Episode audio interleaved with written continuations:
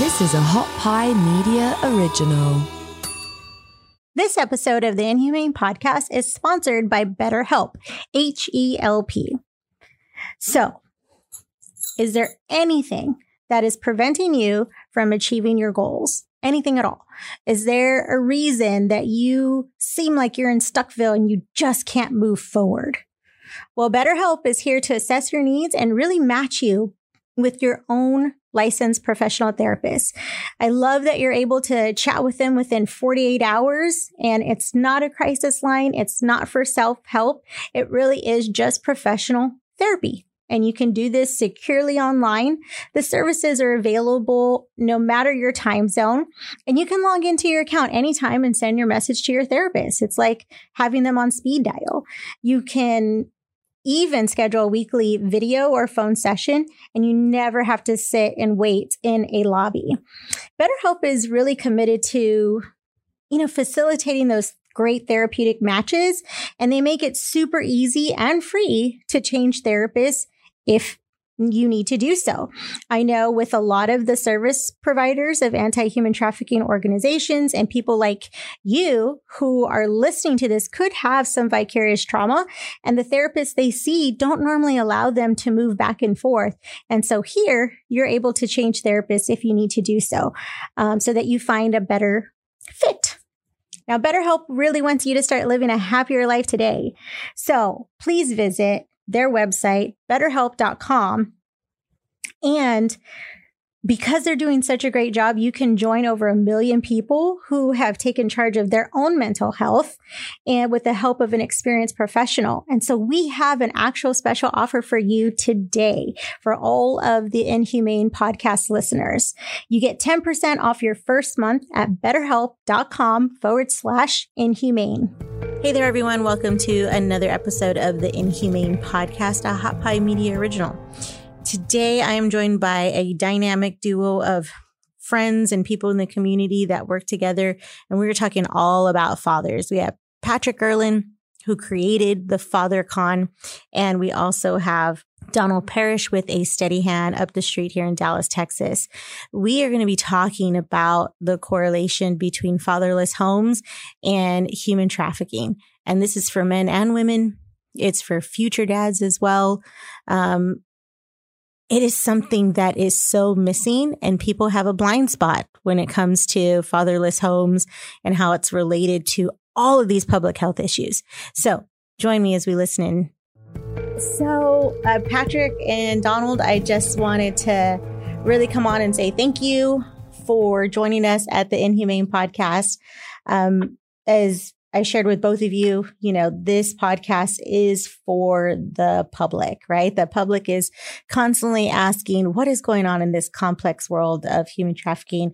And, and we know that there are so many variables and so many things connected that we as parents and we as community members can't see it a lot of times. And we, re- we don't even realize in a certain area we're like, oh my gosh, that could be an area that could prevent human trafficking or abuse or um, any of the other things that happen to youth as a whole, right?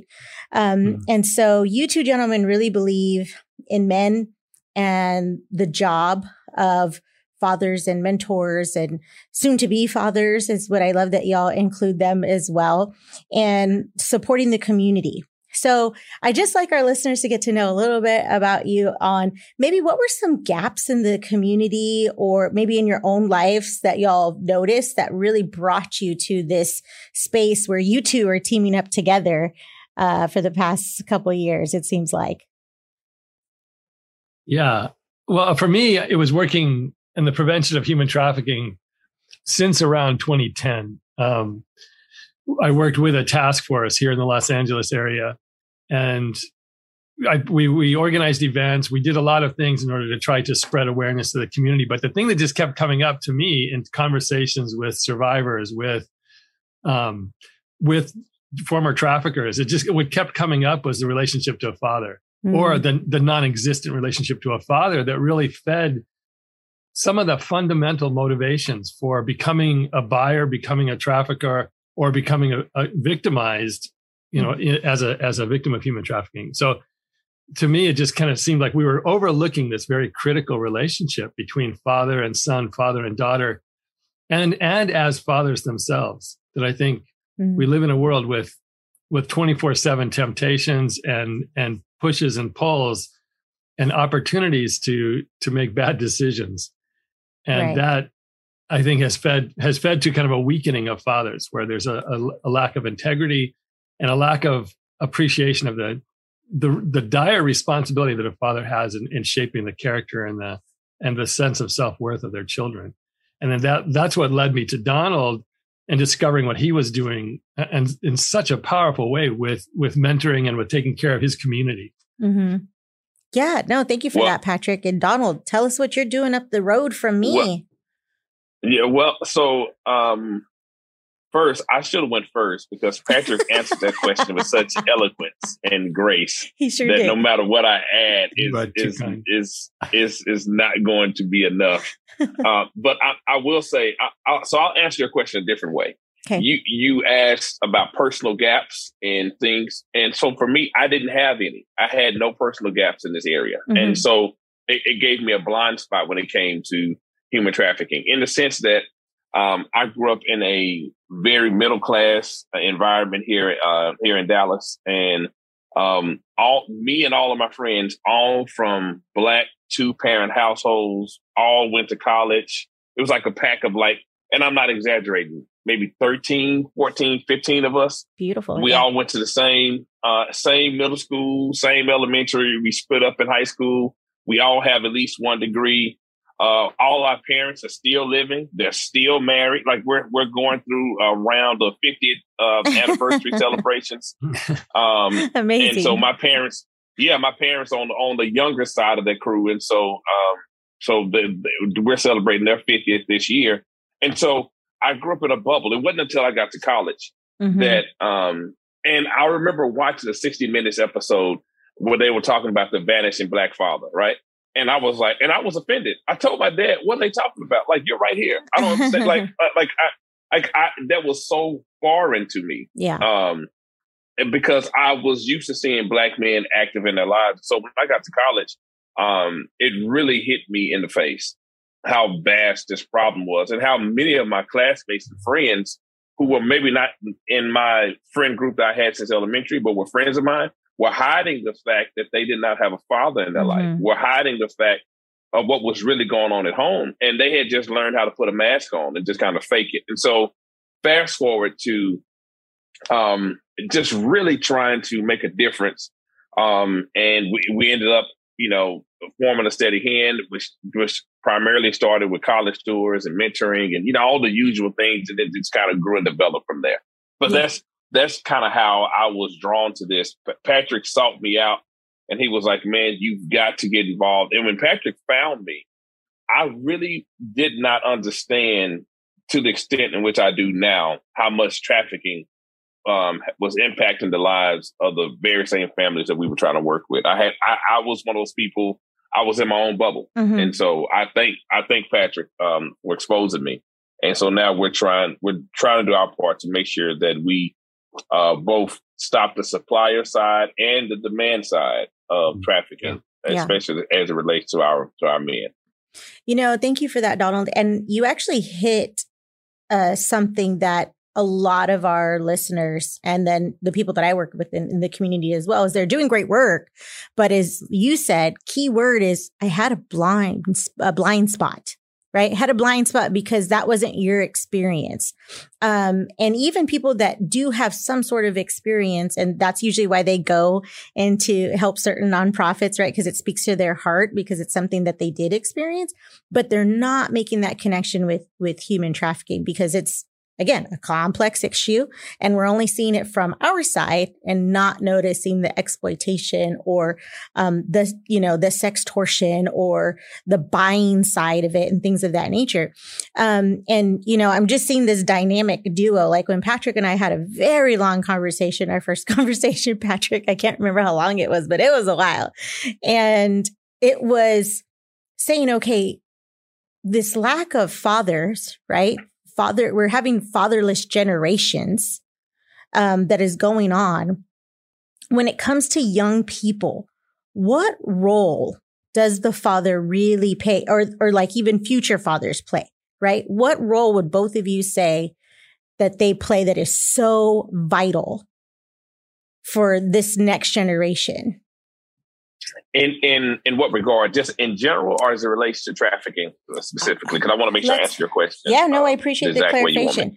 Let's let's just talk in general because I think our public can understand the generality first, and then maybe we can okay. go a little bit deeper with trafficking. Yeah, when okay, we so miss out on the generality, when we miss out on the generality thing, that's what ends up feeding the human trafficking side. Fair enough. So it's not yeah. like what? just one specific thing that leads to trafficking. Totally. It, well, it, let me go before the professor um, this time, so uh, so my answers won't, won't won't seem so juvenile in comparison. Um, I think that uh, in, in, general, so I named my organization a Steady Hand, and when we initially formed, we formed to only work with um, fathers and with boys. Now we do boys and girls of all ages. Um, but I found myself saying as I was going across the country speaking after the Breakfast with Dads event and, you know, stuff that went viral, all that, we had speaking engagements all across the country. And I find myself repeating this phrase when men show up, we provide a steady hand to the situation. Mm. And so I'm a pastor, I'm a spiritual guy. And so in my context, I say the Holy Spirit um, told me this is what you need to name your organization because this is what fatherhood and manhood should really be about. It should be a steadying force in community and in whatever organizations, hmm. schools, mm. you name it. The presence, the mere presence of an active male figure, father, um, uh, an uncle, a cousin, even a big brother, somebody mm-hmm. to step in, it can provide a steadiness uh, in a child's life that absent and void of that, that child does not have. Yeah. And so, not that they can't find other places, they can, but the best, in my opinion, the best way to get that is by having that male influence in a healthy manner. Mm-hmm. This episode of the Inhumane Podcast is brought to you by Canopy.us.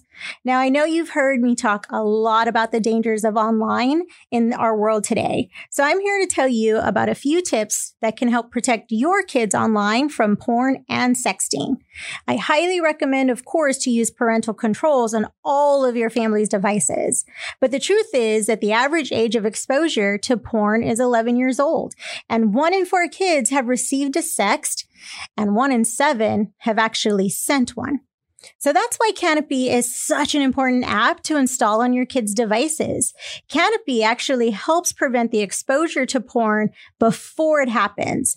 They use their technology actually filters images and videos in milliseconds. And when Canopy detects a nude or lingerie-esque image, it's saved to your child devices. It will give them the option to delete or send to you for approval. That's like a lot of checks and balances. So you can try Canopy for today by using the code Inhumane and check out for 30 days free and 20% off for life at canopy.us. Over to you, Patrick. I always like to look and kind of like what what would work like what would what makes the most sense for raising kids who feel secure safe who I mean, I think we're we're infused with a curiosity and a creativity as human beings, and and when that when we when a father creates the a kind of a safe, stable space for mm-hmm. a child to grow up in, then all of that creativity and curiosity becomes a really positive thing.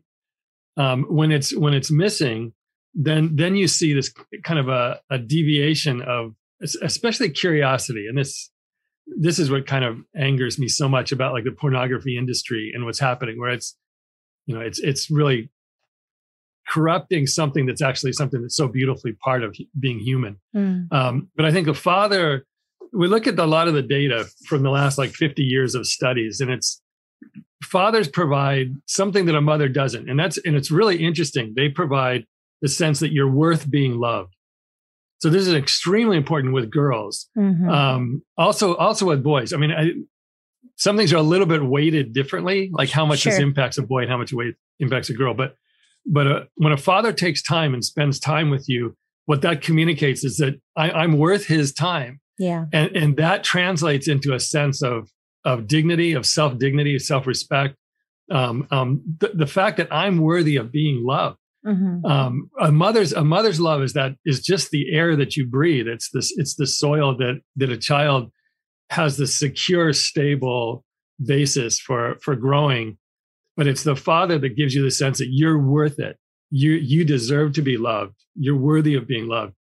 And, and, and I've talked to so many survivors that, that come back and talk about that. Yeah, Donald. And well, I, I want to jump in because um, I want to elicute the point that you just made, and I think we miss it.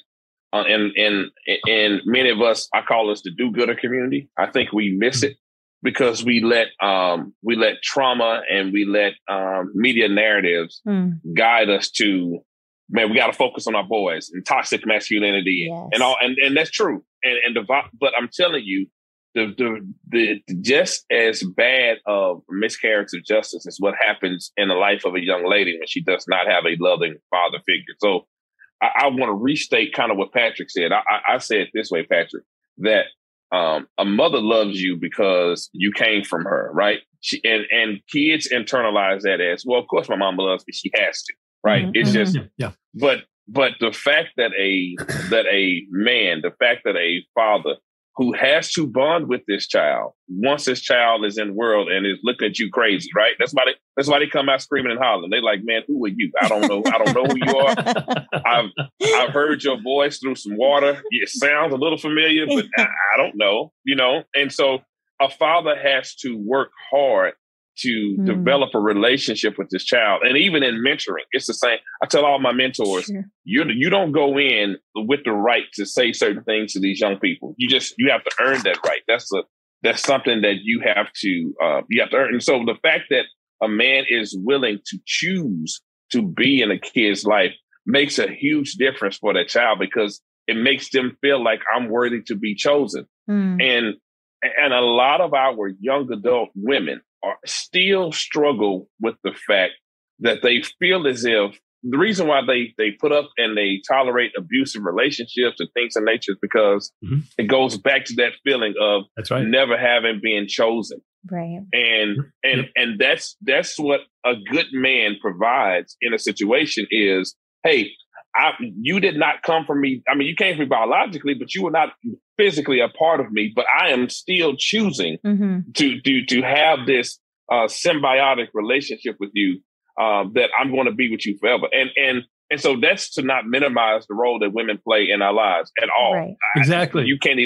But but it's it's something that is just as necessary. Mm-hmm. And when it's not present in both boys and girls, it has damaging impact. And our society is suffering from that right now. That's right. It is. And you know, yeah. and I love you piggybacking off of off of Patrick. And my question, you know, this is such a an important topic for me for a variety of reasons very similar to you donald is you know i grew up in a two parent household my i definitely was daddy's girl for sure um i i didn't realize until i got into high school and how many of my peers did not live in a two parent household, right, with their biological uh, father or even just a male presence altogether.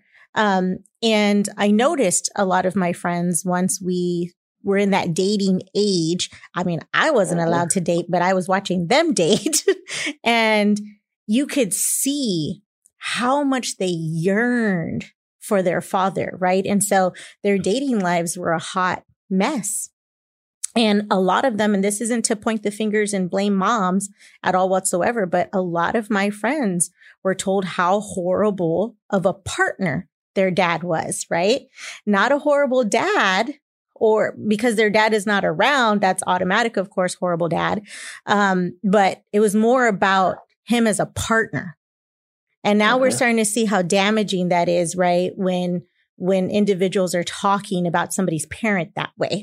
Um, mm-hmm. So, you two gentlemen, what do you think happened that men are not seeing that connection and not making that connection um, where they're choosing to build this relationship with their child, which is now creating this epidemic of right of fatherless fatherless generations.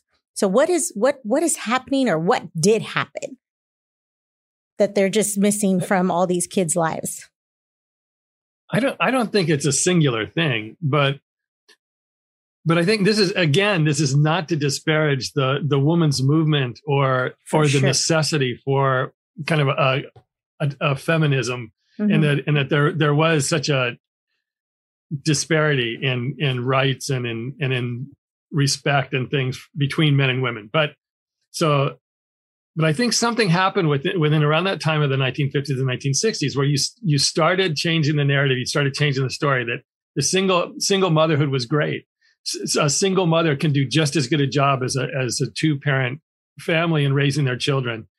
And so you, there's there's there's beginnings of a marginalization of the father. So the Mhm. father was basically he was collateral, he was supportive, he brought in money, but he wasn't really important for the for child development. Mhm. Certainly, maybe maybe as a child got older, but as an infant or something like that, forget about it.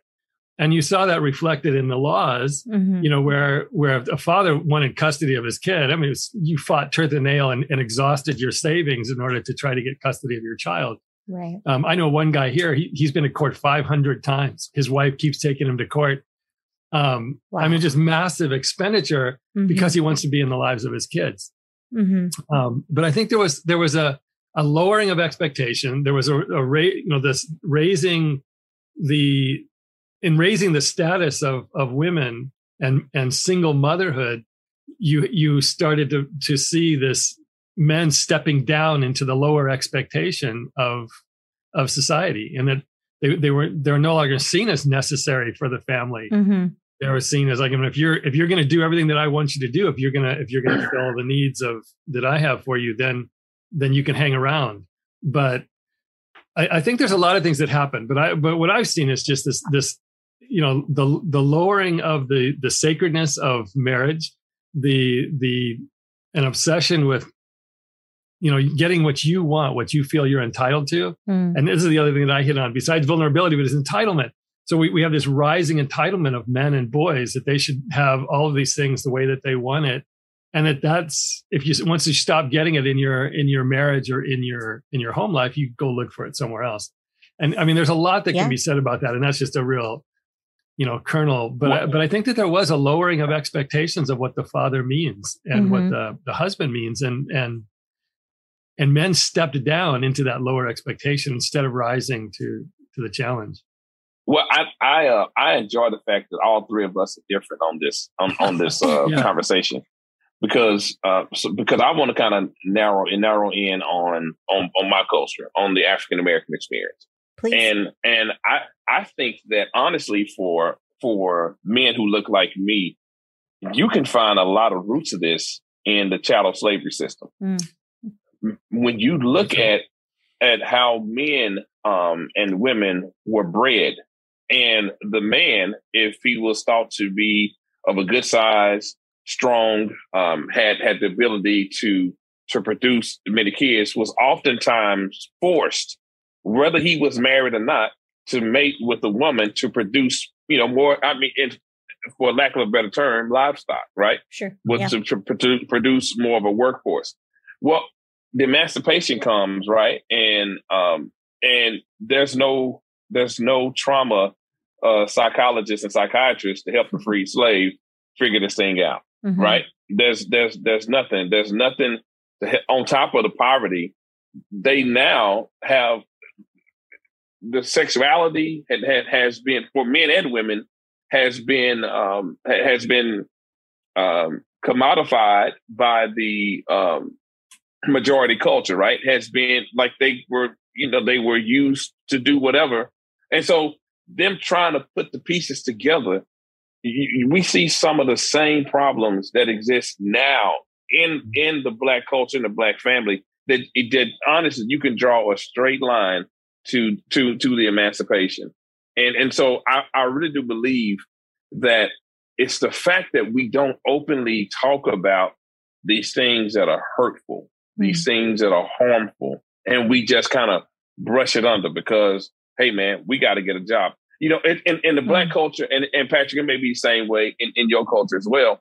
But a- a- a- as a young boy, even even me with all the men I had around me, I was it was not okay to cry. Man, hey man, tough it up. Right. Hey man, what you crying for? You know, that's that is something that is not healthy for a young boy. A young boy needs to know how to handle his emotions, especially when he's at a high he's at a high emotional state, mm-hmm. so that he won't just act in anger and lash out and strike, you know, and things of nature. And and I think that's why we see so much of the domestic violence. That's why we see so much of violence, even now with our young people during this pandemic, and not just black young people, but since I'm talking about Af- African Americans, I'll say around the country, I'm seeing a spike in violence. I'm seeing a spike of suicide, which is self violence, mm-hmm. right? I'm That's seeing a spike of mutilation.